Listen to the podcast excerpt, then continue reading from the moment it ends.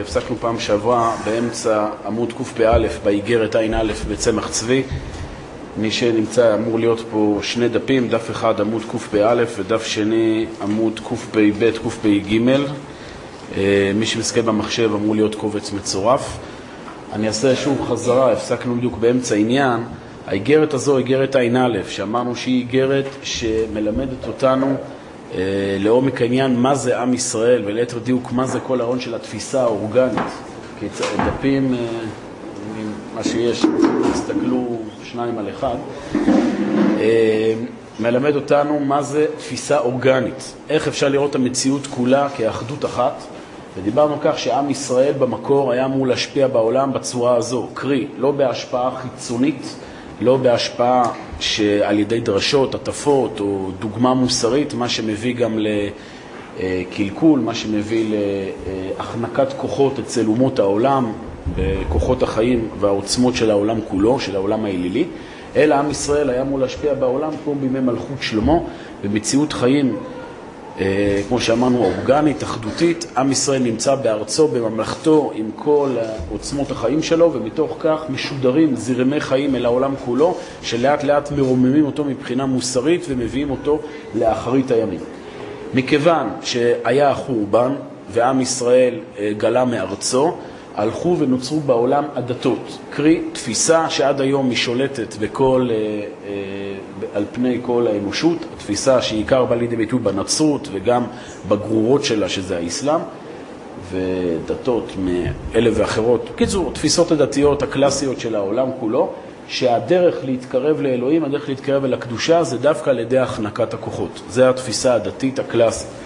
והדבר הזה, הרב ציודה פירט איך הדבר הזה הרס את האנושות, הרס את החיים, הרס את השמחה, את הרגשות, את האהבה, את המדע, את הרפואה, את כל, את כל מה שבן האדם יכול לקוות אליו, מה שנקרא חשכת ימי הביניים, ימי האפלה, אבל הנה העולם מתעורר לחיים. עם ישראל מתחיל לשוב אל ארצו, תכף נדבר גם על הנקודה הזו, החיים מתחילים לחזור לעולם, ובהתאם לכך העולם לאט לאט מתנער מהתפיסות הדתיות ובראשן הנצרות. וכאן, בעמוד כ"פ, שם הפסקנו פעם שעברה, הרב יהודה נתן פה סקירה היסטורית תמציתית, אבל מאוד מקיפה, על השלבים שבהם העולם עובר מעידן הדתות לעידן החילוני, לעידן המודרני, או בלשוננו, העולם עובר מהעידן שבו חנקו את חייו לבין העידן שבו הוא מתחיל לחיות מחדש. אז אני אקרא בזריזות אה, מתחילת הפסקה, שם בשליש הראשון של עמוד קפ"א, מי שעוד פעם מסתכל במחשב, הקובץ הזה נמצא בשיעור הקודם, מי שמסתכל פה זה עמוד קפ"א. אמנם, בוודאי אין שכחה לפני הקדוש ברוך הוא ולא זיהו וטעות לפני כיסא כבודו, ומכל הנפילות והמחשכים בעצמם מתגלים תמיד תקומות עזות ואורות חשובים. דווקא עקב המשברים שעם ישראל עבר מהלך ההיסטוריה, עקב הגלויות, עקב השליטה של הדתות, מתוך כך הולך ומתברר נצח ישראל. כל עוד זה לא קרה, עוד יכולנו לחשוב בטעות שבסדר, עם ישראל, הרעיון הישראלי, הוא יכול להחזיק מעמד רק בזמן שעם ישראל נמצא בארצו, מוגן, מבודד מהעולם. הנה באה הגלות הארוכה, בא הפיזור האדיר של עם ישראל, להראות שעם ישראל, הרעיון הישראלי, מנצח, כך אומר הרב באורות הקודש, האומה שהיא למעלה מן הכל, היא מנצחת את הכל. מושלת בשעבודה, כן, וכובשת כשהיא נכבשת. עם ישראל, גם בזמן שהוא נמצא בשפל המצב, מפוזר, מפורד, בזוי עם, עם כל זאת, הוא מעצב את כל העולם כולו. הולך ומתברר מתוך כל התהליך ההיסטורי הארוך הזה של אלפי שנה, שכל התרבויות העולמיות הן פועל יוצא של ההשפעה הישראלית. אז דווקא מנפילה בעצמה מתגלים אורות. הולך ומתברר איך עם ישראל השפיע על העולם כולו. הכלכלות ההיסטוריה ויקומי דרכיה וכל פרוטות התועלת והסיוע להתקדמות תרבות האדם, זיקוק רוחו והדרכת מוסרו שהביאו איתן לעולם, בוודאי יצטרפו אל החשבון העולמי הגדול, כמו גם כל רכוש הטובות החומריות והרוחניות אשר תימצא לנו מגלותינו. אמרנו, בדיעבד ואך ורק בדיעבד, הדתות עזרו לעולם. למרות הנזק האדיר שהם השפיעו שהם יצרו באנושות, קרי, קיבו באנושות את התודעה הזו שקודש וחול לא יכולים ללכת ביחד, שרוח וחומר זה שני דברים נפרדים. עם כל זה בדיעבד, הם, אמרנו, כמו איזו מערבולת כזו שסוחפת כלפי מטה, יש בתוכה גם כל מיני כיסי אוויר שעולים כלפי מעלה. אז הדתות גם בסופו של דבר הביאו, קורא לזה הרב ציודה, פרוטות תועלת. זה תועלות, תועלתיות קטנה לאנושות, בכל זאת קצת הפכו את האנושות מעובדי אלילים לאנשים מונותואיסטים, במקום אוכלי אדם, אנשים מסתובבים עניבות וחליפות ועובדים בהייטק. טוב, הרב ציודה קורא לזה פרוטות תועלת. זה דברים חסרי חשיבות יחסית למבט הארוך, שרואה איך העולם היה אמור להתקדם. אבל מכל מקום, זה גם משהו. ו... אבל עצת השם היא לעולם תעמוד, ופרוגרמת ההיסטוריה האלוהית לא תתבטל כמובן על ידי עיקולי הדרכים האנושיים, גם אם רבבות פעמים ככה ירבו ויפרצו, אלא רק תיפסק ותיעכב. כל העיכובים האלה שאנחנו רואים פה, שהנצרות, האסלאם וכולי, הם רק יכולים לעכב, כן, למה נקרא שמם אלוהים אחרים, אומרים חז"ל, שהם מאחרים את הטובה לבוא לעולם. אלוהים אחרים לא יכולים לעצור את הטובה שתבוא לעולם, אבל יכולים לאחר. יכולים לגרום עיכוב, שוב, העיכוב הזה יכול לגרום גם לשואה ולמיליוני אנשים שיהרגו במהלך ההיסטוריה, אבל מכל מקום זה עיכוב זמני.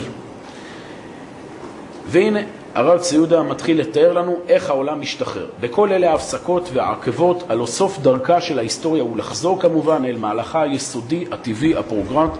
בסופו של דבר ההיסטוריה בוודאי תחזור אל הסדר התקין שלה, המקרה לא יתמיד כלשונו של המהר"ל, כן, יום, הזכרנו אותו גם ביום הזיכרון. המקרה לא יתמיד. המציאות הזו שעם ישראל לא בארצו ומתוך כך שהעולם נשלט בידי דתות זה מציאות מקרית, מציאות שהיא זמנית, יכולה להמשך אולי 2,000, 3,000, 4,000 שנה ובסופו של דבר היא תחלוף מן העולם.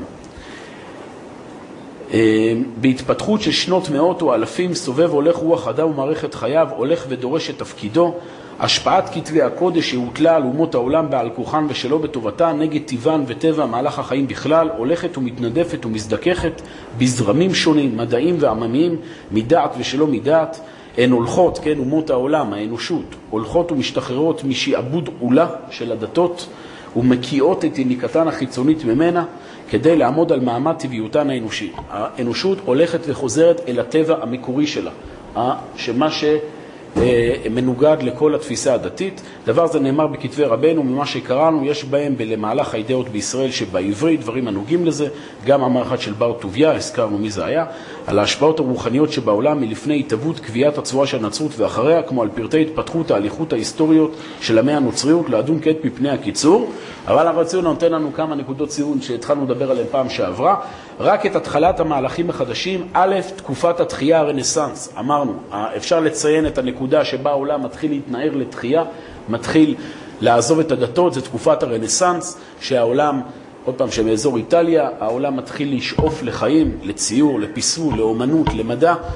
רוצים לחזור אל, אל יוון ואל יהודה, אל העולם שלפני הנצרות, העולם קצת משתחרר מהחניקה הזו של הדתות, הרפורמציה, הוא מרטין לותר, והעידון של הכנסייה הנוצרית, מה שנקרא הפלג הפרוטוסטנטי, שהם נוצרים אבל פחות מוגשמים וממילא גם פחות חונקים את החיים.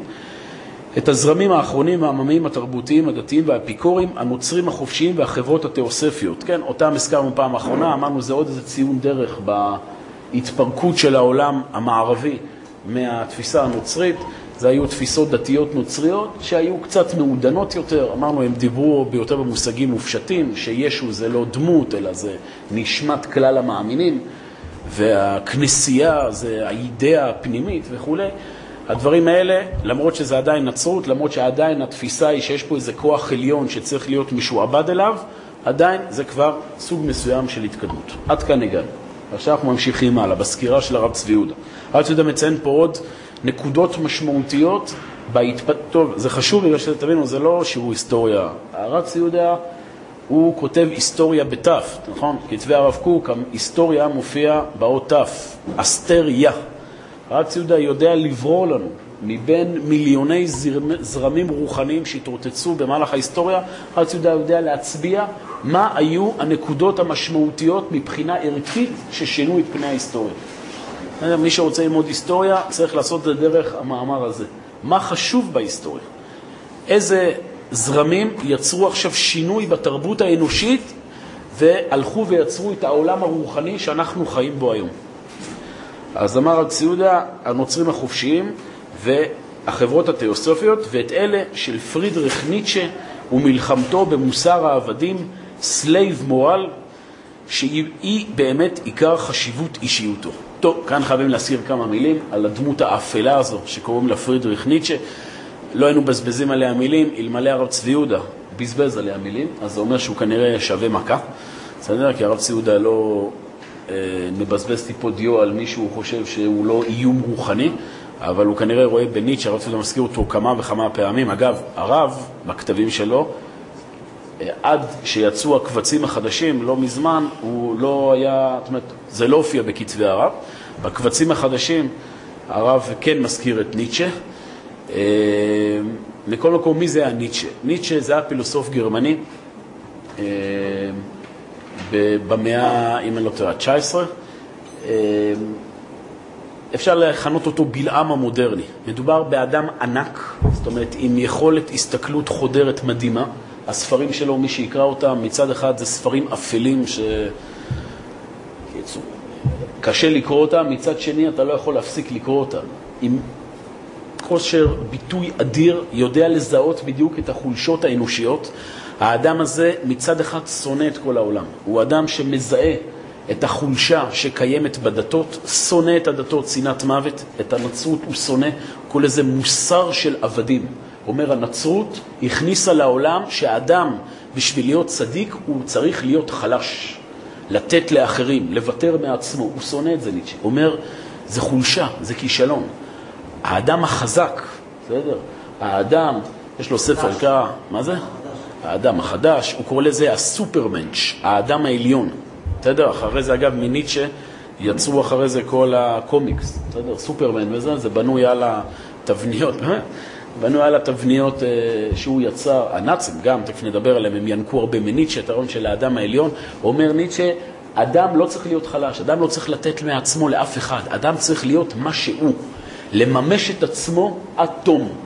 יש לו ספר, נקרא כה אמר זה הסוטרה, מן הסתם אה, קראתם את זה, בדרך כלל קוראים את זה באיזה שלב מסוים של ההתבגרות, ששם מתואר כאילו זרזוטרה זה איזה אל אה, פרסי או איזה אל קדמון כזה, שהוא מנפץ את הכבלים של האנשים החלשים שמנסים להוריד אותו ולהגיד לו שהוא צריך לוותר, והוא רומס את כולם, מתאכזר על כולם, ולפי ניטשה זה האידיאל, ככה האדם צריך להיראות. עכשיו, הוא אומר, מי הפיץ את המוסר המרעיל הזה, ככה אומר ניטשה, מי הפיץ את המוסר המרעיל הזה בעולם? היהודים. היהודים, הוא מזהה נכון. היהודים של בית שני, הוא אומר התורה של בית שני, שהיא, הוא מזהה נכון, היא היסוד שממנה צמחה הנצרות, יצרו בעולם את התפיסה הזו שהאדם בשביל להיות צדיק צריך להיות חלש, צריך לוותר. הוא אומר, מה פתאום? ולכן הוא, יש לו ספר, נקרא, ספר שנקרא מעבר לטוב ולרע. הוא אומר, אין טוב, אין רע. שטויות. העיקר שתעשה את מה שאתה מרגיש, את החוויה של העוצמה. עכשיו, אתם מבינים שהדבר הזה הוא מגיע בשיגעון, הוא סיים את חייו, ניטשה, בבית משוגעים. זאת אומרת, הוא באחד הימים הלך ונפל על צווארי סוסו ובכה, בסדר? ככה שהבינו שהוא השתגע ואשפזו אותו עד סוף חייו בבית משוגעים, אבל היה לו השפעה אדירה על התרבות המערבית. היה לו השפעה אדירה באירופה. הוא בין האנשים שבאמת יכולים לחתום על הקבורה של הנצרות. אה, יש לו משפט כזה בספרים שלו, אומר, אלוהים מת, הייתי בלוויה שלו. בסדר, זה הביטוי של ניטשה. ואז הוא אומר, אחרי הארון של אלוהים, גם צועד הארון של המוסר. אין אלוהים, אין מוסר, אין כלום. יש רק מה שהאדם חווה, רק מה שהאדם מרגיש עוצמה. ומדהים הוא שניטשה מעריץ מאוד את עם ישראל של התנ"ך. יש פה זיהוי נכון, אם זה עוד פעם, זה אדם אפל שיצר נזק אדיר לאנושות, אבל יש בו מבט חודר, הוא מזהה את הרעיון של איגרת ע"א. הוא אומר, נכון, העולם של עם ישראל לפני החורבן של בית המקדש, מבחינתו זה האידיאל. יש לו ביטויים מדהימים על עם ישראל שלפני, שלפני החורבן. הוא אומר, באחרית הימים, יש לו כזה ביטוי של ניטשה, רצו גם לצטט את זה הרבה, הוא אומר, באחרית הימים, אלוהי ישראל, עתיק היומין, יתברך בנקמת ברכתו, וכל העולם יגיל ויסיס איתו. אומר, לעתיד לבוא, כל העולם כולו יבוא ויכרע אפיים כלפי הרעיון הישראלי העתיק של ימי מלכות שלמה, דוד, של העוצמה, של הקדושה שמופיעה בתוך המערכות העוצמתיות של העולם הזה. טוב, הוא זיהה את זה נכון, רק שהוא לא הבין שגם היהודי התלמודי, שהוא כל כך בז לו, גם הוא חלק מהתהליך הגדול הזה. ועכשיו זה שעם ישראל נמצא במצב כזה של דלדול ומעיכת כוחות, זה לא כאידיאל, אלא כמצב זמני. הוא ראה את זה מתוך האספקלריה של הנצרות. הנצרות... מה זה?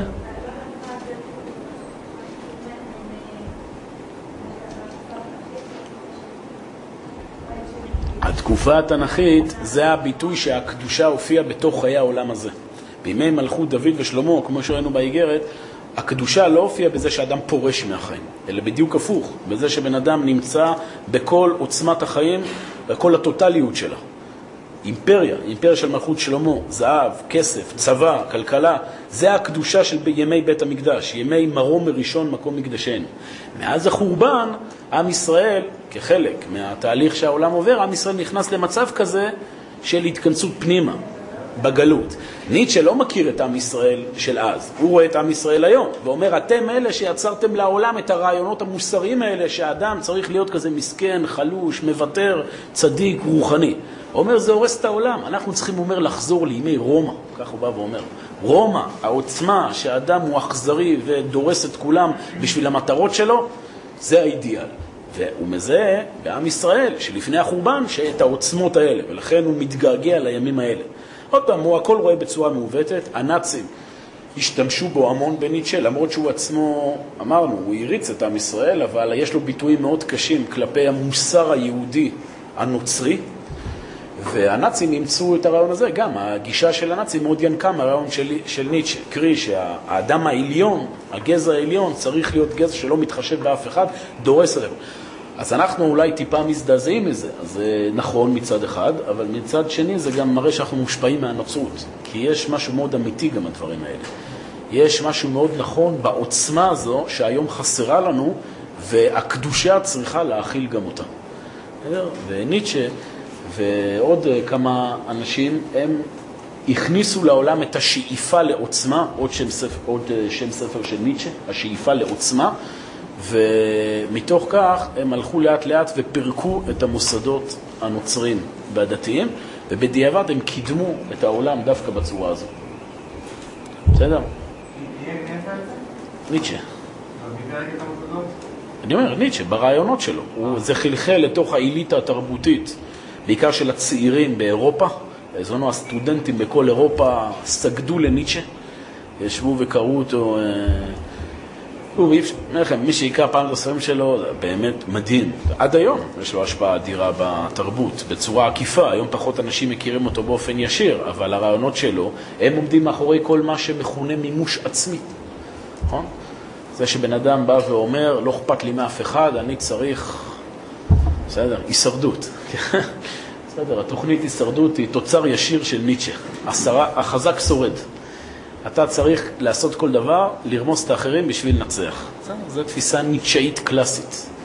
הרבה מהתפיסה הקפיטליסטית, בסדר, שהחזק שורד בשוק, בשוק הכלכלי, זה גם uh, קשור לניטשה.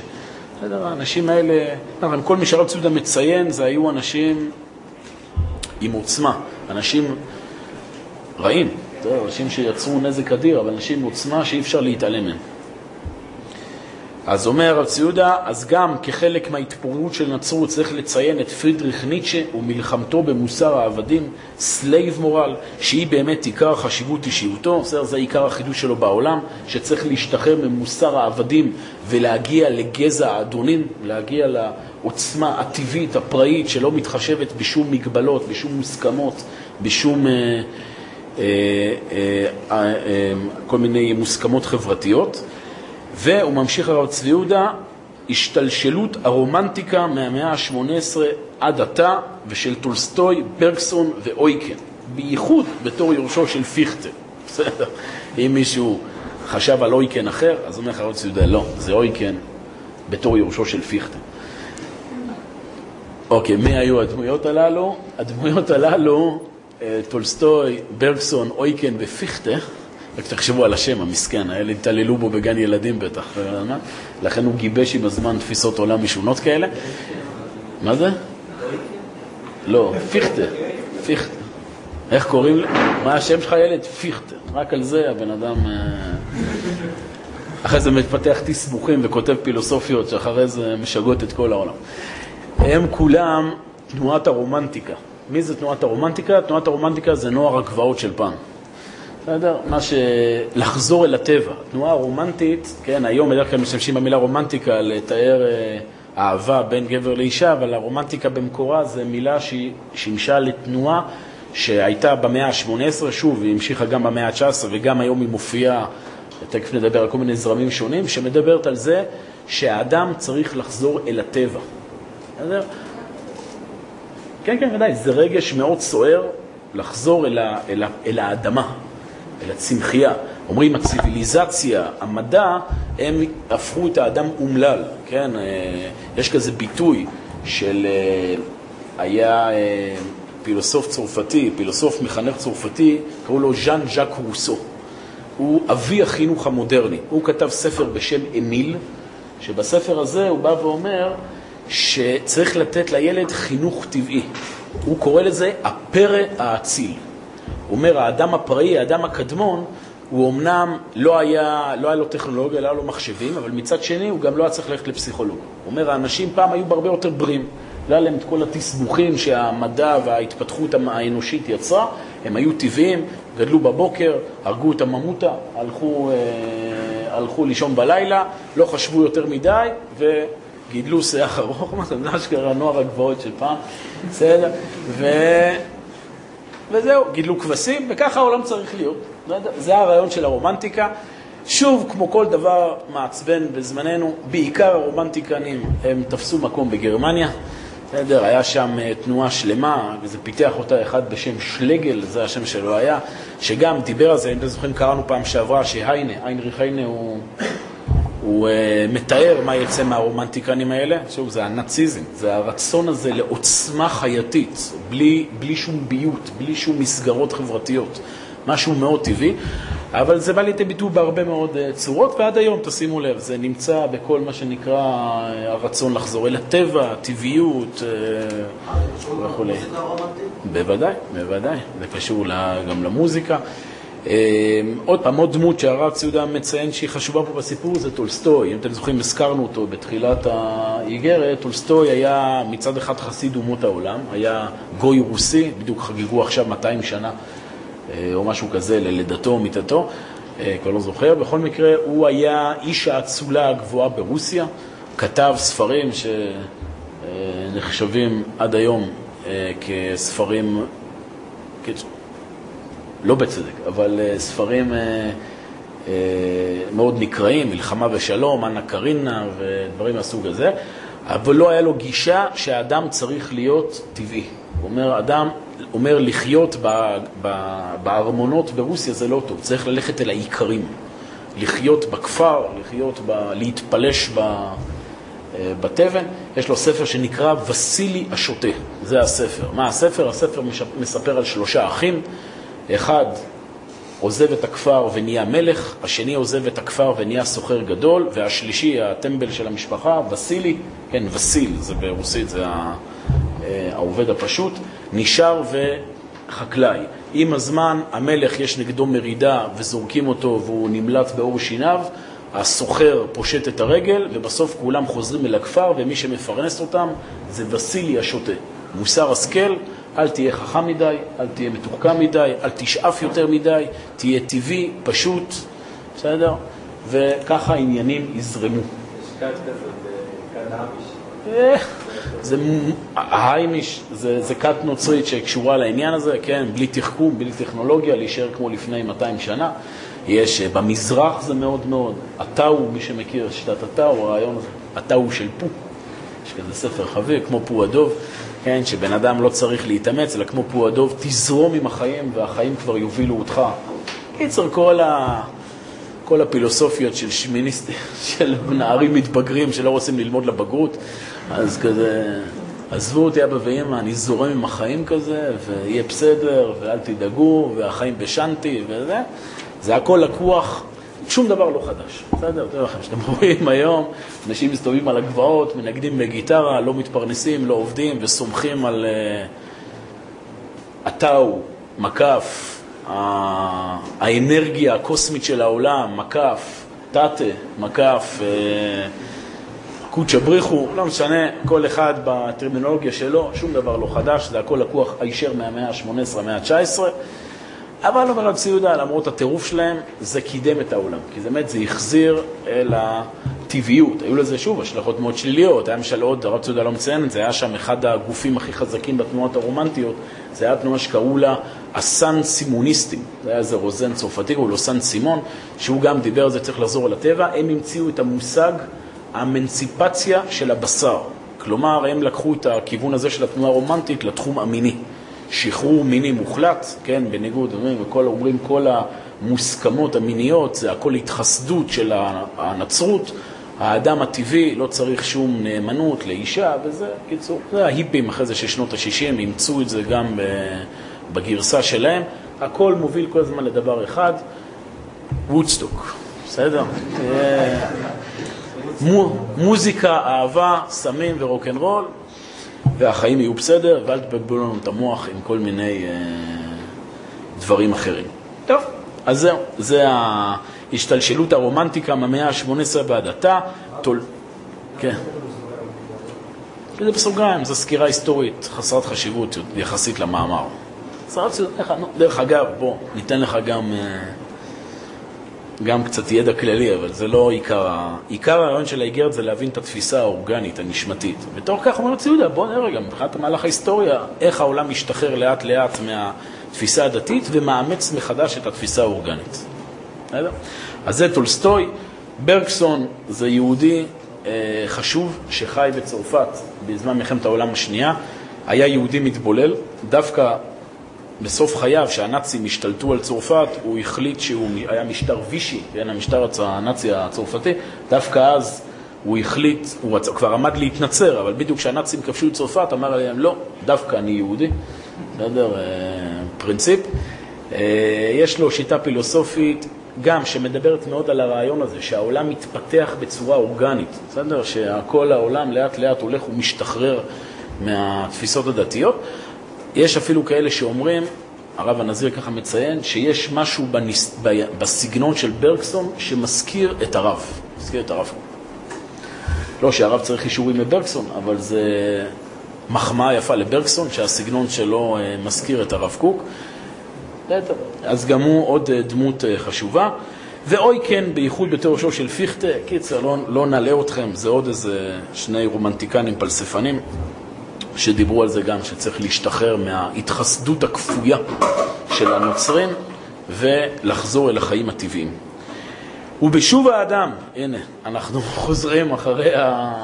חוזרים אל המאמר עצמו, אומר הרב, אומר הרב ציודה, אחרי כל המהלך ההיסטורי המפותל הזה, משוב האדם לשלמות אופיו הטבעית האיתנה, עם כל הכישרונות והתיקונים הנוספים לו, מתוך כל היסטוריית, אני עובר עמוד, לעמוד קפ"ב, זה מצורף קובץ מחשב, כל היסטוריית ההתפתחות הזו וכל תרבותו החדשה, מה קורה מכל זה? בשביל מה אומר הרב צבי יהודה, כל העולם עובר את כל טלטלות האלה?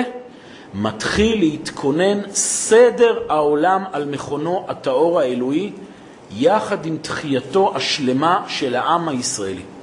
כל העולם הולך ומשתנה, למה? כי עם ישראל חוזר לארצו. גור אריה יהודה חוזר לארצו. החיים חוזרים לתיקונם, החיים חוזרים לעולם. ככה לומדים היסטוריה. רואים? זה מבט של אדם גדול על ההיסטוריה. כל המהלכים האלה שהקיפו מיליארדי אנשים, בסופו של דבר הם פועל יוצא של תלמידי הגאון מווינה שעולים לארץ. בסדר? של תלמידי הבית יוסף שעולים לארץ, של תלמידי הבעל שם טוב שעולים לארץ, של העלייה הראשונה. כמה מאות יהודים הם אלה שמשנים את פני ההיסטוריה. העולם חוזר אל הנורמליות שלו. עם הנצח, הקדושה חוזרת אל העולם. עם העולם ההולך ומתעורר בימינו לעינינו בכל ארצות פיזורו ומתנחל התנחלות עם בארץ נחלתו הטבעית הקדושה, ארץ השם, אשר נשבע לאבותינו לתת לנו, ואיתו כל קנייני התרבות האירופית והגלות. עם ישראל עכשיו חוזר לארצו אחרי אלפיים שנה, מביא איתו את כל הרכוש הגדול, התרבותי, שהוא רכש בעולם כולו, שמגייר אותו ומכונן פה מחדש את מלכות ישראל הקדומה. בסדר? יש אפשרות עכשיו לעולם להתחיל דף חדש. בסדר, מכאן אתם מבינים שלמה, אני מקווה שמתוך האיגרת הזו עכשיו מתחיל להיות מובן למה אנחנו בבתי המדרש שלנו, בציבור, מה שנקרא הציוני-דתי, כל כך מדגישים את הנושא הזה של יישוב ארץ ישראל. זה שעם ישראל חוזר להתיישב בארץ ישראל, זה לא עוד מצווה. בסדר? אחת מהמצוות שצריך לראות. זה השורש של כל התורה כולה.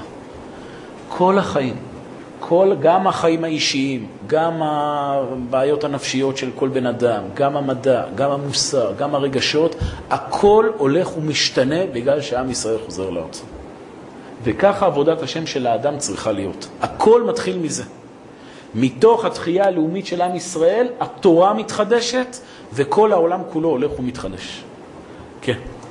למה למד דווקא הנקודה היא על ההתיישבות במקומות שעוד לא התיישבו בארץ, ולא נגיד על ההתקרבות הדתית של כל הזרמים בעם, של היחדות בעם? זה כבר תוצר. קודם כל זה שעם מתחיל לשבת בארצו, כלומר שיש אפשרות מחדש לחיות חיים של קדושה בתוך העולם הזה, זה ההתחלה של הכול.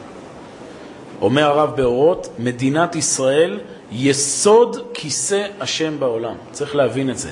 זה הכיסא שעליו הקדושה מופיעה בעולם. לא, אבל הוא אומר כאילו יש לנו מספיק מקום עכשיו, אז למה אנחנו עדיין רוצים להתפשט? כי זה לא ארץ ישראל השלמה. זה לא ארץ ישראל השלמה. הקדושה לא יכולה להופיע בצורה שלמה אם עדיין, זה לא ארץ ישראל, אם הכלי של ארץ ישראל עדיין לא מופיע באופן שלם. בסדר? אז לזכור, אין קדושה בלי הדבר הזה. כל קדושה שמגיעה לא מתוך המבט הזה של תחיית עם ישראל בארצו, זה קדושה נוצרית. זה קדושה שמחפשת חוויות רוחניות, מחפשת כל מיני אה, רעיונות פילוסופיים, רעיונות רליגיוזיים. זה לא הקדושה ש... שאנחנו מדברים עליה בעם ישראל. קדושה שמופיעה בחומר.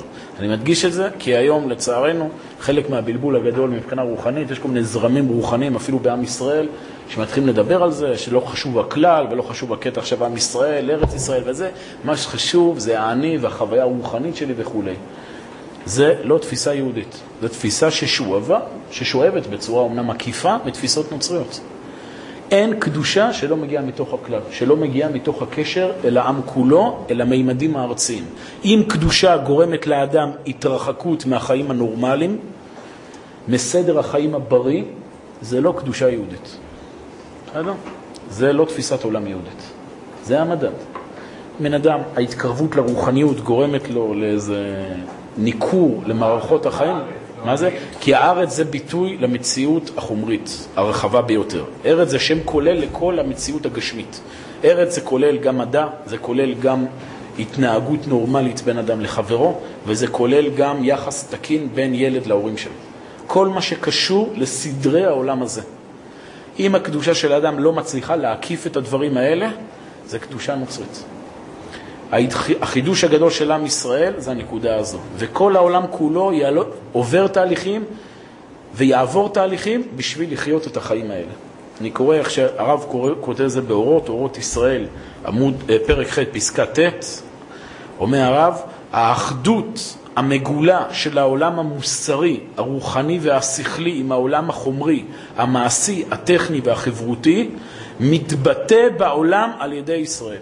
שעם ישראל חוזר לארצו, העולם הרוחני והעולם החומרי, העולם המוסרי והעולם הטכני, העולם השכלי והעולם החברותי מתחברים יחד. ירושלים, אומרים חז"ל, מקום בו נשקי ערה ורקיע האדדי, מקום שבו מתחברים השמיים והארץ. זה האידיאל הישראלי, ירושלים, חיבור של קדושה בעולם הזה. וסגולתה של ארץ ישראל היא לכונן בעולם גילוי אחדות זו, הנותנת פנים חדשות לכל התרבות האנושית, זה מה שראינו פה. זה שעם ישראל חוזר לארצו, זה משנה את כל התרבות האנושית.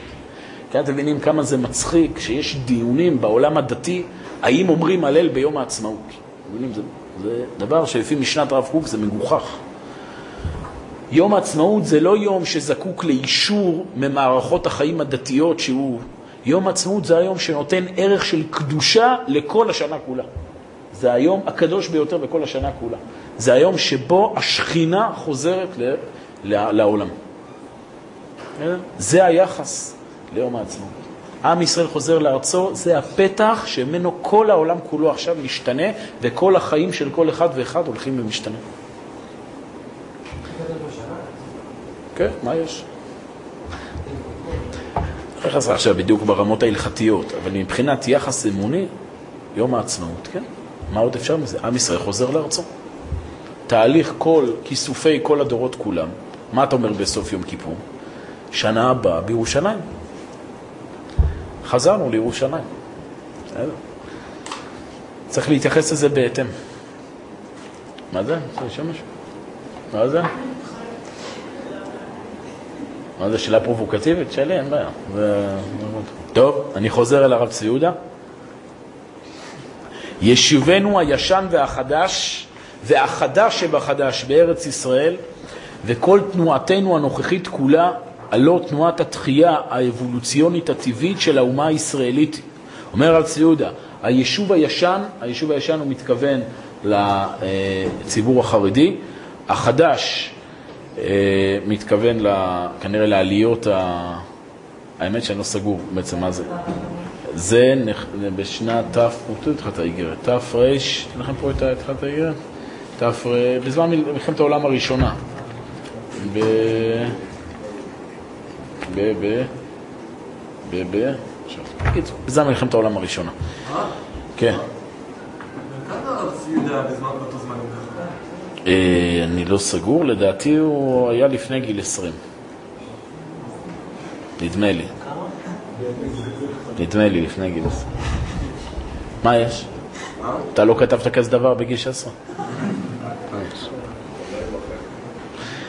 האמת שהאיגרת הזו, אני צריך, צריך לבדוק, לפי, אני לא זוכר מתי נולד הרב צבי יהודה, לפי זה צריך לחשב, אבל, אבל תראו, הרב צבי יהודה יש לו מאמר בלנתיבות ישראל, הספר המרכזי שלו, מאמר שנקרא התרבות הישראלית, שזה מאמר בערך בסדר גודל הזה, ואותו, אם אני לא טועה, הרב צבי יהודה כתב בגיל 17.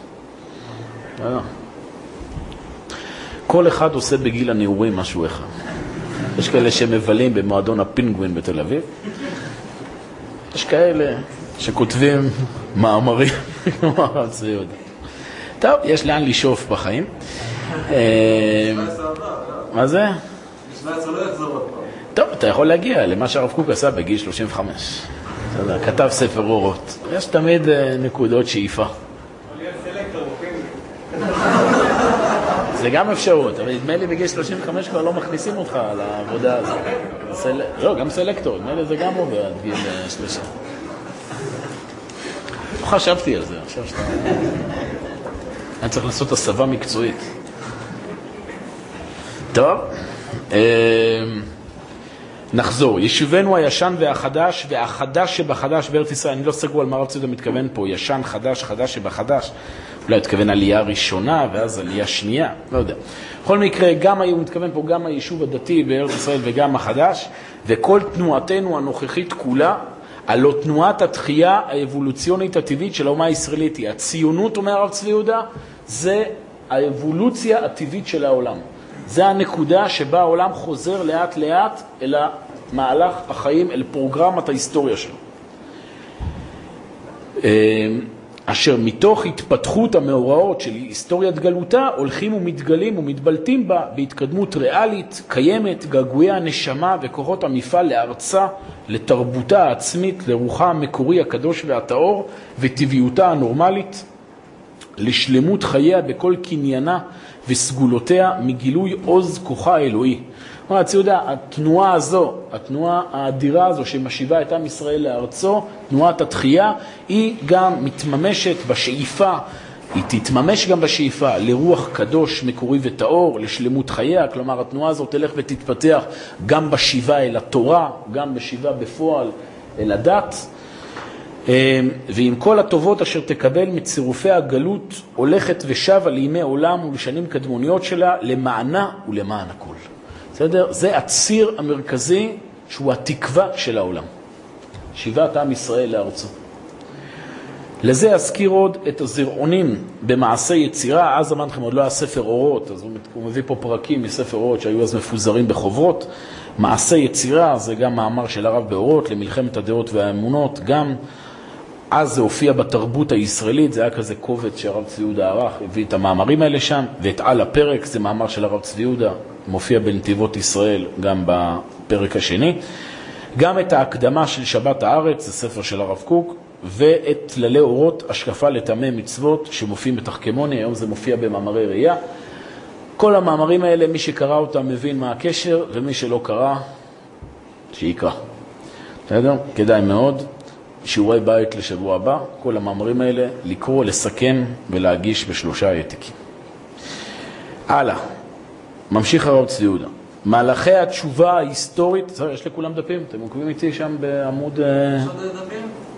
יש עוד דפים מסתובבים פה? הנה, יש כאן איזה... זה הקפ"ב, אני קורא בפסקה באמצע. שימו לב עכשיו איזה השלכות, בסדר, יש.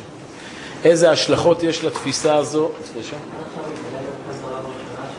או, נכון, הוא יתעלם. זה אגב, תסתכל, בהמשך הוא יתייחס למלחמת העולם הראשונה. זה, זה מבט, זה טוב שאתה מציין את זה, רק באמת הרב ציודה, תבינו, הוא כותב את זה בזמן שהעולם כולו מתהפך? ולא רק שהעולם כולו מתהפך, נראה שההתיישבות הציונית שהתחילה הולכת להיעלם. המצב פה בארץ ישראל הוא קטסטרופה. יש מגיפה, יש הרבה, הטורקים הורסים פה את הארץ, כולם יורדים. כן, ובתוך כל הדבר הזה הרב צבי יהודה כותב לך איזה חזון עוד אלף שנה. מסביר לך, אל תתבלבל. כל מה שאתה קורא מסביב זה חסר חשיבות. תסתכל על הנקודה הפנימית של המציאות. ככה אדם צריך ללמוד היסטוריה, ככה אדם קורא עיתון. הוא, כל מה שקורה מסביב זה כלום, זה אשליה. מה שמתקיים זה המבט הישראלי של הקדושה.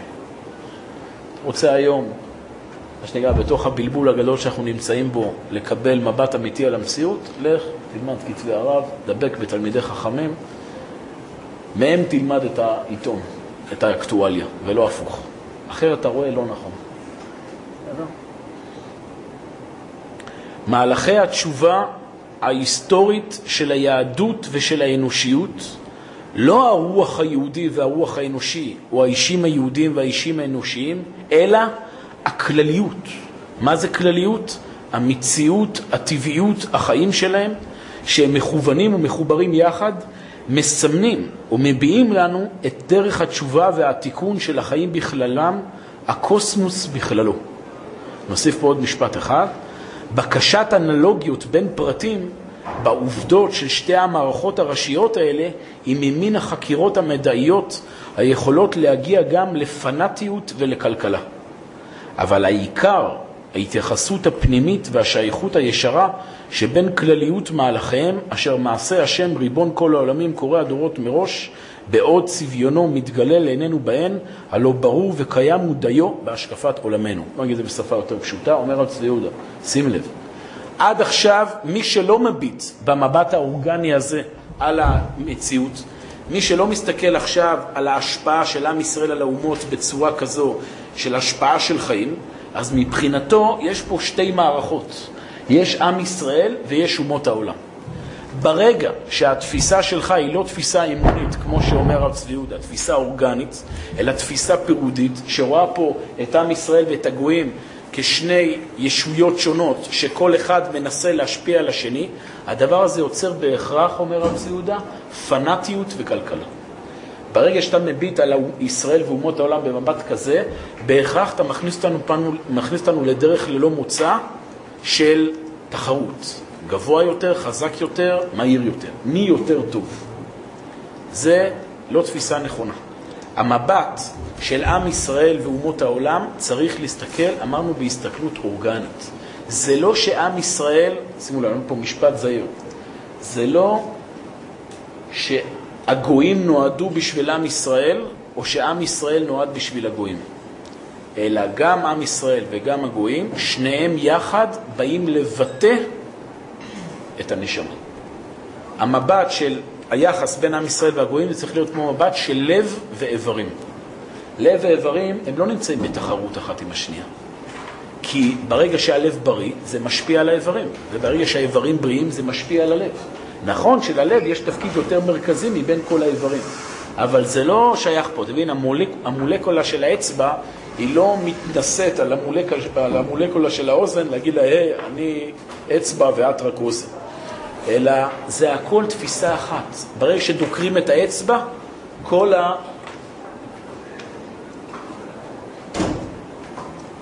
טוב. אה, ברגע שדוקרים את האצבע, כל הגוף, אה, כל הגוף קופץ. אותו דבר, ברגע שגוי אחד נפגע, יתרה מזו, צמח נפגע, בעל חיים נפגע, המציאות כולה מרגישה בזה. יש כזה ביטוי של אחד מבעלי החסידות שאומר, כל עוד יש תולעת אחת בעולם שהיא נמצאת תחת אבן, אני לא יכול לישון בשקט. בסדר.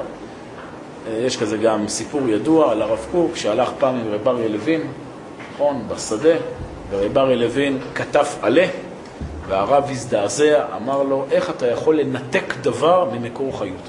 התפיסה של אנשי הקודש רואה את המציאות כולה כאורגן אחד, כנשמה אחת. אנחנו משפיעים טובה על אומות העולם, ואומות העולם משפיעים עלינו. אתה מבין? לא להתבלבל. זה שעם ישראל הוא המר... כל הביטויים בחז"ל שמדברים לתתך עליון על כל גויי הארץ, ידבר עמים תחתינו ותחת רגלינו, אתם קרויים אדם, ואין עובדי הכוכבים קרויים אדם, לא להבין את זה בצורה פרימיטיבית. כאילו כל הגויים אפסים צריך להרוג אותם, ואנחנו העם הנבחר וכולי. זו תפיסה לאומנית ילדותית. הרעיון פה בתפיסה אורגנית. הלב זה ביטויים שרוצים להדגיש את המרכזיות של הלב ביחס לאיברים. אבל בשביל מה נועד הלב?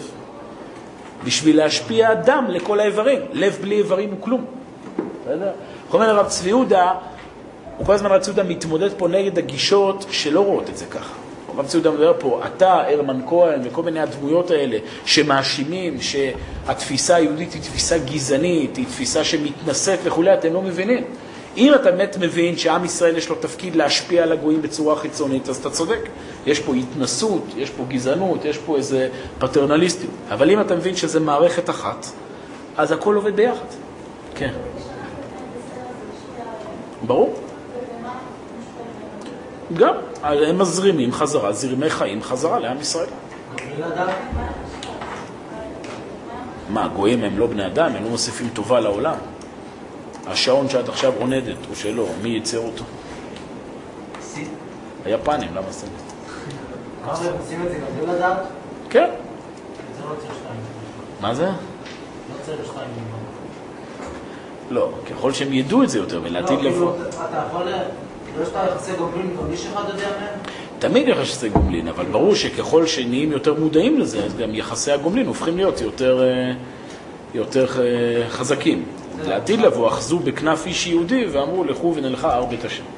עכשיו הגויים לא יודעים שעם ישראל לא השליח שלהם. נכון, נכון. ולכן להפך, זה יוצר אצלם איזו התנגדות, כי הם חושבים שיש פה איזה, אין, זה כמו, כאילו יש פה איזה ילד מוצלח בכיתה, אז כולם שונאים אותו, כי הוא זה שתמיד אה, זה.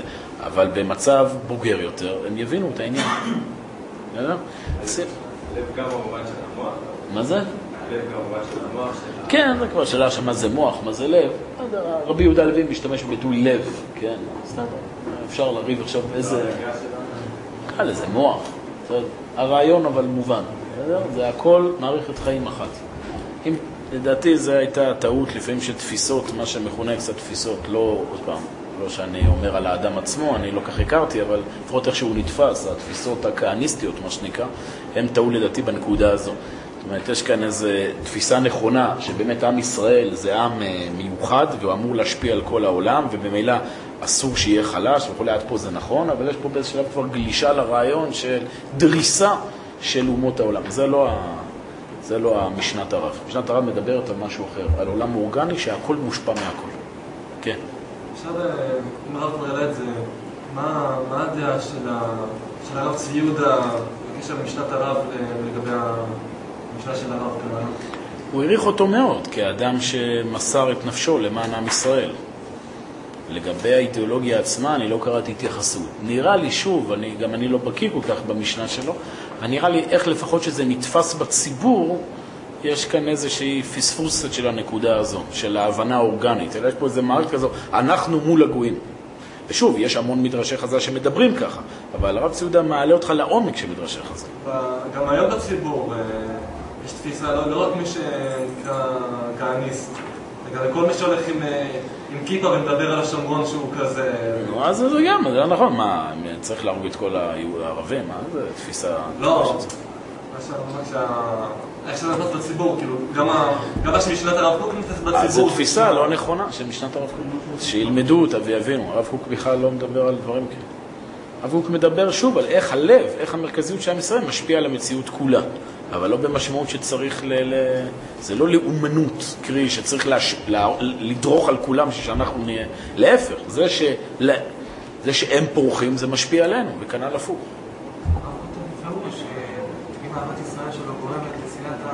נכון, נכון, בדיוק. לא. אני קורא את זה שוב, בואו תסתכלו שוב. מהלכי התשובה ההיסטורית של היהדות ושל האנושיות. אם אתם זוכרים, האיגרת כולה התחילה בשאלה הזו, מה מערכת היחסים בין עם ישראל לאנושות. אומר הרב, יש פה איזה מהלך תשובה שבא במקביל, תשובה במשמעות העמוקה, תשובה כמו באורות התשובה. העולם שב אל עצמו. זה התשובה. העולם שחוזר אל הטבעיות שלו, במקביל עם ישראל חוזר לארצו, ובמקביל העולם כולו הולך ומתנער מכל התפיסות הדתיות שחנקו אותו. לא הרוח היהודי והרוח האנושי, או האישים היהודים והאישים האנושיים. שוב, לא מדובר כאן בהשפעה תרבותית זה על זה, אלא יש פה כלליות, יש פה זרם חיים, מציאות, טבעיות, החיים שלהם, שהם מכוונים ומחוברים יחד. הטבע חוזר לעולם. והם מסמנים או מביעים את דרך התשובה והתיקון של החיים בכללם והקוסמוס בכללו. וזה ילך וישנה לא רק את התרבות האנושית והתרבות העולמית, זה ישנה גם את הטבע הקוסמולוגי. בסדר? זה חזון אחרית הימים של עם ישראל. גר זאב עם כבש, נמר עם גדי ירבץ, היה אור הלבנה כאור החמה, והיה אור החמה שבעתיים כאור שבעת הימים. המציאות תשתנה גם בטבע הקוסמולוגי שלה. העולם, הטבע של העולם הולך ומשתנה בצורה אורגנית. העולם הולך ומתעלה, הולך ומשתחרר מהשפעות חיצוניות והולך וחושף את הפנימיות שלו, דרך עם ישראל. בסדר? זה ה... כן, ברמות אלה ואחרות. בשאיפה רואים. זה שהעולם היום מאוד... אני אומר, רואים, זה שהעולם היום שואף, לא משנה שהוא לא כל כך מבצע את זה, אבל שואף לטבעיות, כן? מה שאמרנו, הרומנטיקה וגם מה שחושב שזה היום. ודאי, זה קשור לעניין הזה. לגבי המה? כן, אני אומר גם. לא, לא, זה תהליך, לפי הרב פוס, תהליך הדרגתי, ארוך. זה כל הדברים, היחס אל הצמחייה, היחס לבעלי החיים, יש לזה עוד... לא לדחוק את הקץ, אבל מכל מקום זה השאיפה. השאיפה שלאט לאט העולם כולו יתקדם ו... קיצור. יהיה טוב, כן.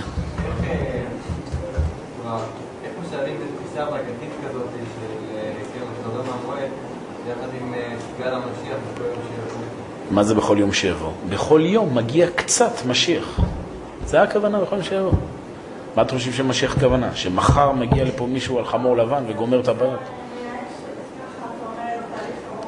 להפך, זה, להפך, זה, זה התפיסה המשמחת, שעכשיו הוא כבר הגיע, זה שואלים את הרב צבי יהודה, מתי יבוא המשיח? הוא אומר, הוא כבר בא. מה זה משיח? שיש איזה משיחיות, תהליך, שהקדושה חוזרת לעולם. זה שהיום אנחנו נמצאים בארץ ישראל, לומדים תורה, הארץ פורחת. זה גם חלק מהמשיח שחזר לעולם. ועם הזמן יהיה עוד ועוד ועוד ועוד. בסוף גם יבוא גם אדם פרסונלי, מישהו שיהיה מלך מזרע בית דוד. יכול, לא יודע, אז אולי עוד מאה שנה, אולי זה עוד 200 שנה, אבל זה לא משנה. לא משנה. הציפייה לא צריכה להיות לשם, הציפייה צריכה להיות לעכשיו. איך עכשיו העולם הולך ומתקדם. איך עכשיו העולם הולך ומקדם את המשיחיות. הרעיון הזה של תפיסה פסיבית כזו, שעכשיו רע, אבל מחר יהיה טוב, שוב, זה לא תפיסה יהודית. תפיסה יהודית שעכשיו כבר טוב, עכשיו כבר מופיע. יש צד חיובי בעולם ויהיה צד שלילי, ולאט לאט הטוב מתגבר על הרע. מה יהיה עוד אלף שנה? יהיה הבדל רק כמותי, יהיה יותר טוב ופחות רע, אבל התהליך מבחינת הציר המתקדם יהיה אותו דבר. נשמע בסדר? או שזה עדיין מייאש?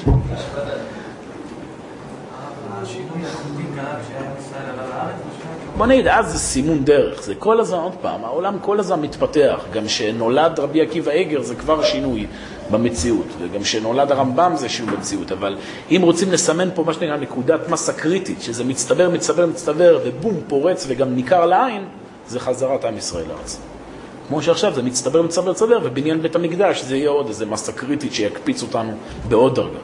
וכן, על זה הדרך. כן. מה שהרב אמר עכשיו, שה- המשנה הזאת של ה- של הרב שאנחנו לומדים פה, שהמשיחיות זה תהליך שהולך ומתפתח. כן.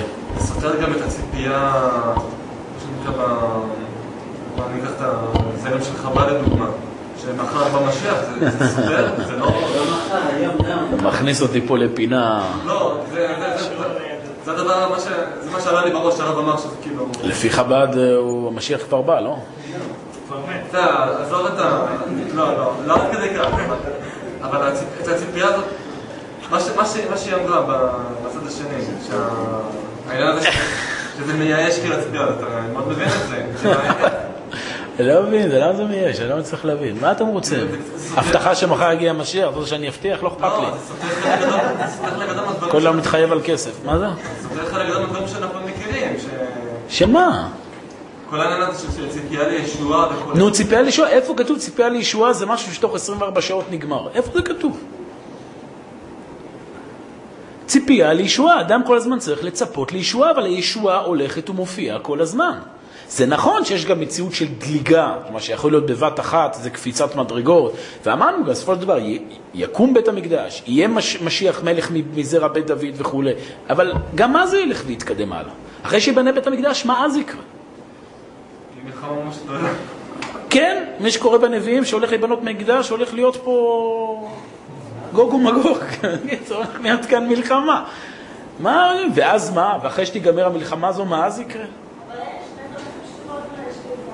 בסדר, אבל, אבל תמיד תהיה התמודדות. יש דרכים שמזרזים תהליכים ויש דרכים שזה ייקח יותר, אבל התמודדות, התגברות, הת, התגברות על קשיים זה דבר שתמיד היה, תמיד קורה ותמיד יהיה. רק שהקשיים יהיו אחרים. אבל יש הבדל אם יהודי עכשיו, לפני אלפיים שנה, ההתמודדות שלו זה האם הפריץ יהרוג אותו ויקח את אשתו וילדיו, לבין ההתמודדות היום, שהשאלה זה האם אה, ל, לצאת למלחמה נגד איראן או להסתפק במבצע עופרת יצוקה. אבל התמודדות קיימת. אין דבר כזה שמגיעים לאיזה שלב בעבודת השם של לא צריך לעשות כלום. זה, זה תפיסה נוצרית, זה בדיוק הרעיון הזה ש... לא אמרתי. הם מתכוונים גם לדברי חז"ל, רק שהם מפרשים אותם בצורה לא לפי... אני לא יודע, אני מבינה בדיוק מה הם מתכוונים. אני אומר לך איך לפי הרב קוק ההבנה של הגאולה. זה שמדינת ישראל קמה, מה פתאום?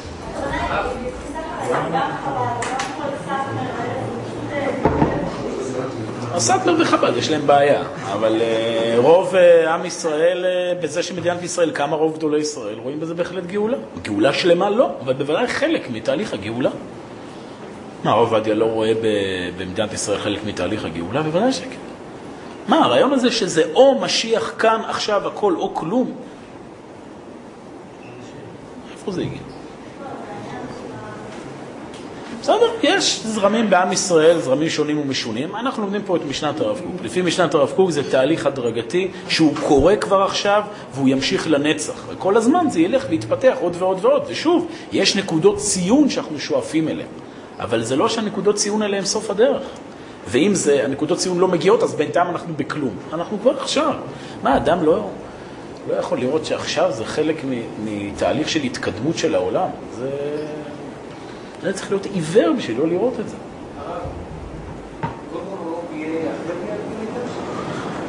לא יודע.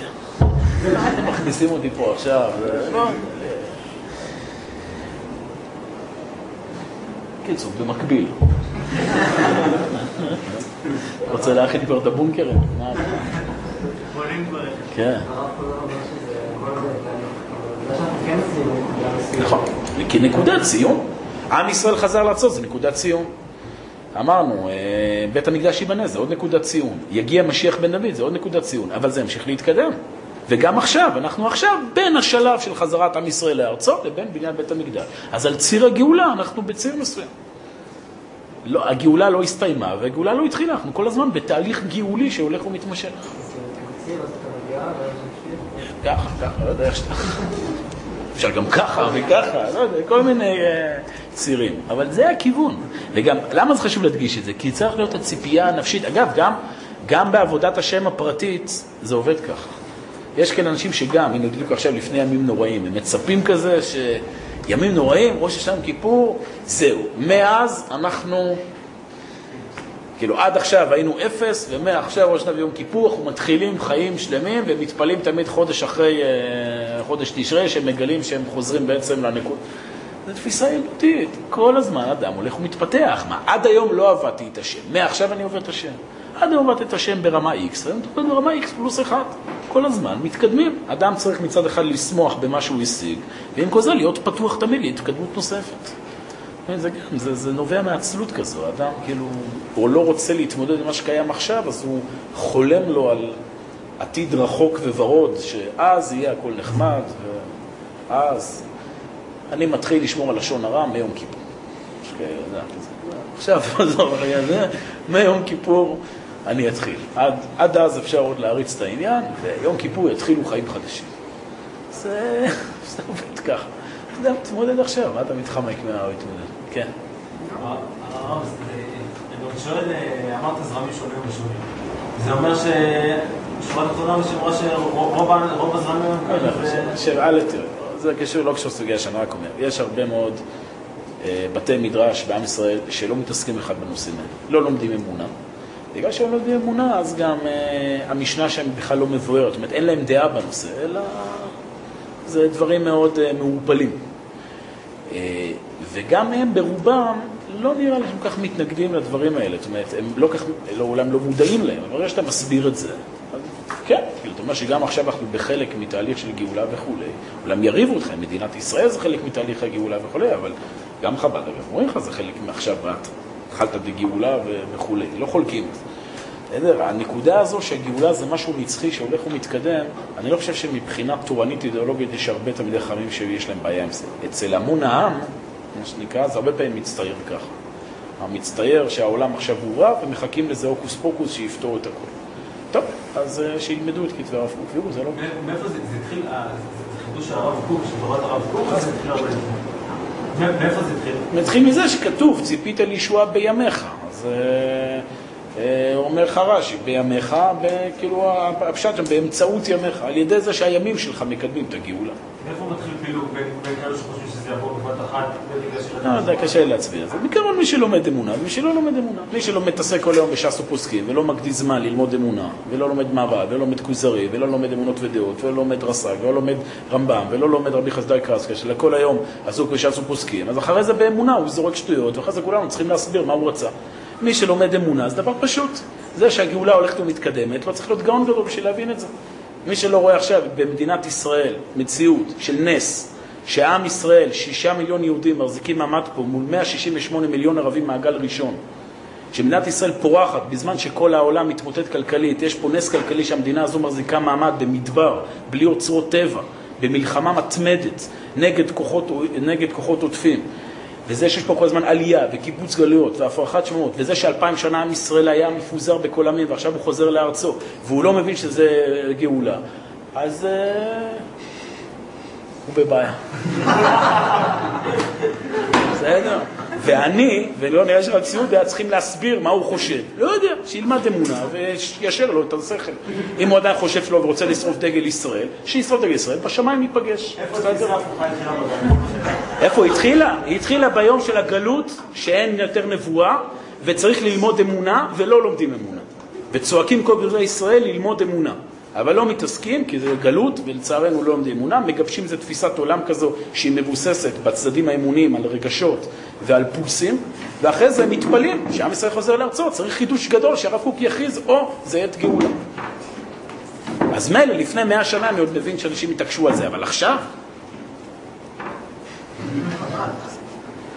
צופים לך אנשים, תבין, צה"ל מגן עליהם, מדינת ישראל מממנת אותם, ביטוח לאומי, רפואה, והם שורפים דגל מדינת ישראל. כאילו, זה, זה לא עניין של אמונה, זה עניין של סתם common sense. כאילו, בן אדם אוהב את החיים. בסדר, אתה יכול להתווכח, המדינה הזו עדיין לא קדושה, לא קדושה, וזה, אבל זה שאתה נמצא בתהליך היסטורי. בסדר, אני לא עכשיו, אמרתי לך, לא נכנס עכשיו למערכת היחסים שם, איפה בדיוק, אני אומר בגדול, אנחנו מדברים עכשיו, מה שהרב צודה אומר זה השכל הישר. מי שרוצה עכשיו להגיד הפוך, שיסביר איך עכשיו הוא רואה את חיילי צה"ל מגינים עליו, מתפרנס במדינת ישראל, ועם כל זה הוא קורא למדינת ישראל מעשה שטן וטומאה. שהוא יסביר. מה הוא זה מאיתנו? למה לא להגיד שזאת התאמה של המציאות? ראינו מציאות טובה, אז התאמנו אותה לטובת ישראל. מציאות טובה, מציאות שכל הנביאים אומרים שלעתיד לבוא עם ישראל יחזור לארצו, וזה קורה, התאמנו את זה, כן, נכון, התאמנו את זה, מה אתה רוצה? דברי הנביאים מתגשמים מול עינינו, מה? חייכם, אני לא... כאילו, מה? מה אתה רוצה שאני אגיד לך? שזה לא רת גאולה עכשיו. לא יודע, לי זה נראית גאולה, לא יודע, כנראה אני... יש לי בעיה כנראה ב... ב... לא. מה זה? לא. אתה מה להגיד לכם, כל אחד שיעשה מה שנראה לו. אני אני מלמד אתכם מה שהרב צבי יהודה אומר, מה שהרב קוק אומר. מי שמוצא בנפשו התחברות לכיוונים אחרים, לא, אחר, לא אישי, באופן כללי, שיהיה בריא, אין בעיה, אני יכול לתת לו דגל, שישרוף ביום עצמאות, זה עושה לו טוב. אני דווקא חושב שלעשות מנגל זה הרבה יותר אה, ממצה ביום הזה. זהו, כן. וואלה, אה, די. יש, מותר להגיד שיש טעויות בעם ישראל. חלאס, יש טעויות, וגם אם אומרים את זה תלמידי חכמים, בסדר, יש את הרב קוק, מי שחולק על הרב קוק, בבקשה שיביא אלטרנטיבה במקום זה, דיברנו על זה ביום הזיכרון לרב. מי שחולק על המשנה הרוחנית של הרב קוק, שיביא אלטרנטיבה, שיכתוב ספר מקביל לאורות, שיכתוב ספר מקביל לאיגרת של הרב צבי יהודה, ונדבר. אי אפשר אבל להגיד דברים בלי ביסוס. בסדר? הרב קוק, הרב ציודה, לך משנה רוחנית אדירה, גם כל כולה בנויה על מקורות, גם חורזת את כל מהלך ההיסטוריה, כל מהלך הפילוסופיה, כל הזה. אם יש אנשים שחושבים אחרת, בבקשה שיביאו במקביל ונתווכח, אבל אי אפשר, אתה מבין, להתמודד בשאלה כזו, אבל יש כאלה חושבים אחרת. אז יש כאלה שטועים. מה זה? בבקשה, תביא, שתביא את זה מול ספר אורות ונראה. תבדוק, אם זה נראה לך כאותו קנה מידה, מבחינת אה, הסתכלות אה, מרחבית על כל התורה כולה ועל סקירה היסטורית וכו'. כמו שפוסקים בכל דבר בעם ישראל. חוץ מזה יש גם דברים שאני אומר לך, זה לא שייך למקורות, יש שהמציאות מתממשת מול עיניך. אה, זה, זה, אתה יודע, זה, הוא אומר ציודה, זה כפיות טובה. בן- אדם, עזוב שנייה, אתה לא למדת משנת הרב קוק, אתה לא קשור עכשיו להבנה של התפיסה האורגנית שהולכת ומחזירת עם ישראל לארצו. אז סתם, בלי מדינת ישראל אתה מבין שהיית נמחק פה? בלי צה"ל מבין שהיית נמחק פה? זה, זה מינימום של אה, אנושיות. אנחנו צריכים לעשות, לא, פלפולים. אם כולם היו לומדים תורה, אז לא היה מלחמות, ואז בכלל היינו פה בסבבה.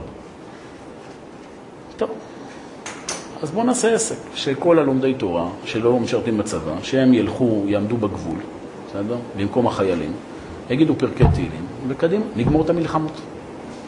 או אם יש עכשיו בעיה, נכון, בעיה כלכלית, אין כסף לישיבות, מה הבעיה? נתפלל ונגמור סיפור, ירד כסף מהשמיים. למה צריך להשתמש בכל המערכות של העולם הזה? הלמדנו שכנראה החיים עובדים בצורה יותר מורכבת מאשר תפיסות דתיות פשטניות. ותפיסה אמונית בשביל לנהל את העולם הזה על כל הסיבוכים שלו, צריך את משנת הרב קוק. ומי שאומר שהוא אומר אחרת, בבקשה שיביא משנה רוחנית אחרת, איך אפשר לנהל מדינה, כלכלה, צבא, אומנות, יצירה, מתוך קדושה, ונדבר. ואם לא, אז לא. בסדר, זה ה... אז מה תפקידם? לא. תפקידם שתשאלו בגלל זה שאלות ולכן נשרוף את הזמן ולא נוכל להתקדם אה, ציודה. מה אני אגיד לך? אה, בואו רק נגמור את החמש שורות האלה, ולכן אומר הרב צבי יהודה, כל אלה מסמנים ומביעים לנו את דרך התשובה והתיקון של החיים בכללם, הקוסמוס בכללו. בקשת אנלוגיות בין פרטים, הרצון הזה לעשות כל הזמן השוואה בין ישראל לאומות העולם, בעובדות של שתי המערכות הראשיות האלה, היא ממין החקירות המד... המדעיות יכולות להגיע גם לפנאטיות לכלכלה. אומר רצי יהודה, עצם המבט הזה, שמביט עלינו ועל אומות העולם כשתי מערכות נפרדות, זה כבר מבט שבהכרח מביא אותך לפנאטיות, קרי להצטמצם, אתה מבין, גם אם אתה תבוא ותגיד שעם ישראל, התפקיד שלו להביא ברכה לכל העולם כולו, ברגע אבל שאתה, אתה והם זה לא אותו דבר, אז זה תמיד יישאר משהו חיצוני, תמיד יישאר פה איזושהי תחרות סמויה. רק במבט, כמו שרצוי נותן פה, מבט אורגני, שהכל זה ביטוי של אחדות אחת, של נשמת, נשמה אחת, רק זה יכול לאפשר את ההשלמה ההדדית בין ה, כל המרכיבים של המציאות.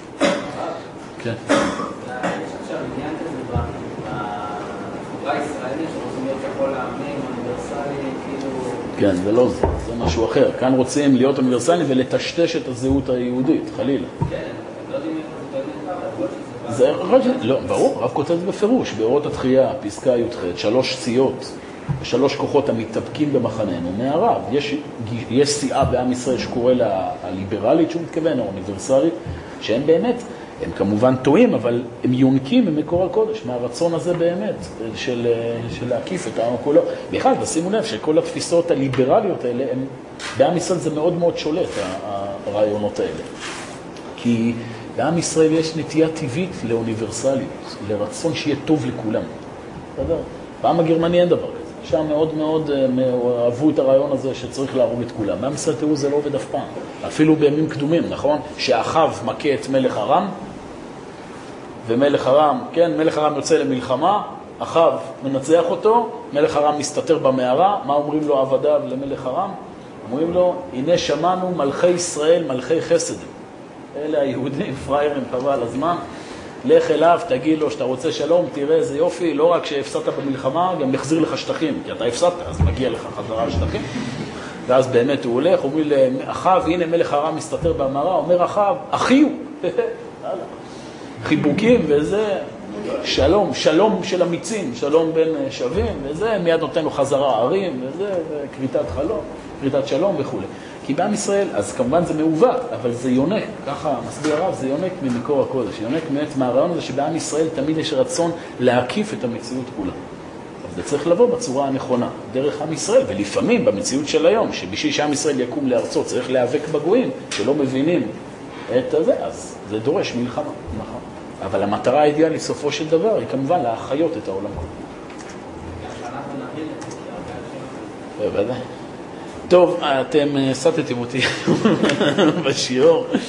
התכוונתי שנתקדם יותר. עכשיו, שבוע הבא יש לנו בעצם שיעור אחרון לפני סוף הזמן, אז ננסה שם לעשות איזשהו, אה, אה, בדיוק, דליגה בהתקדמות. אם לא, אז נצטרך לשיעור ראשון בזמן חורף להתקדם איתו.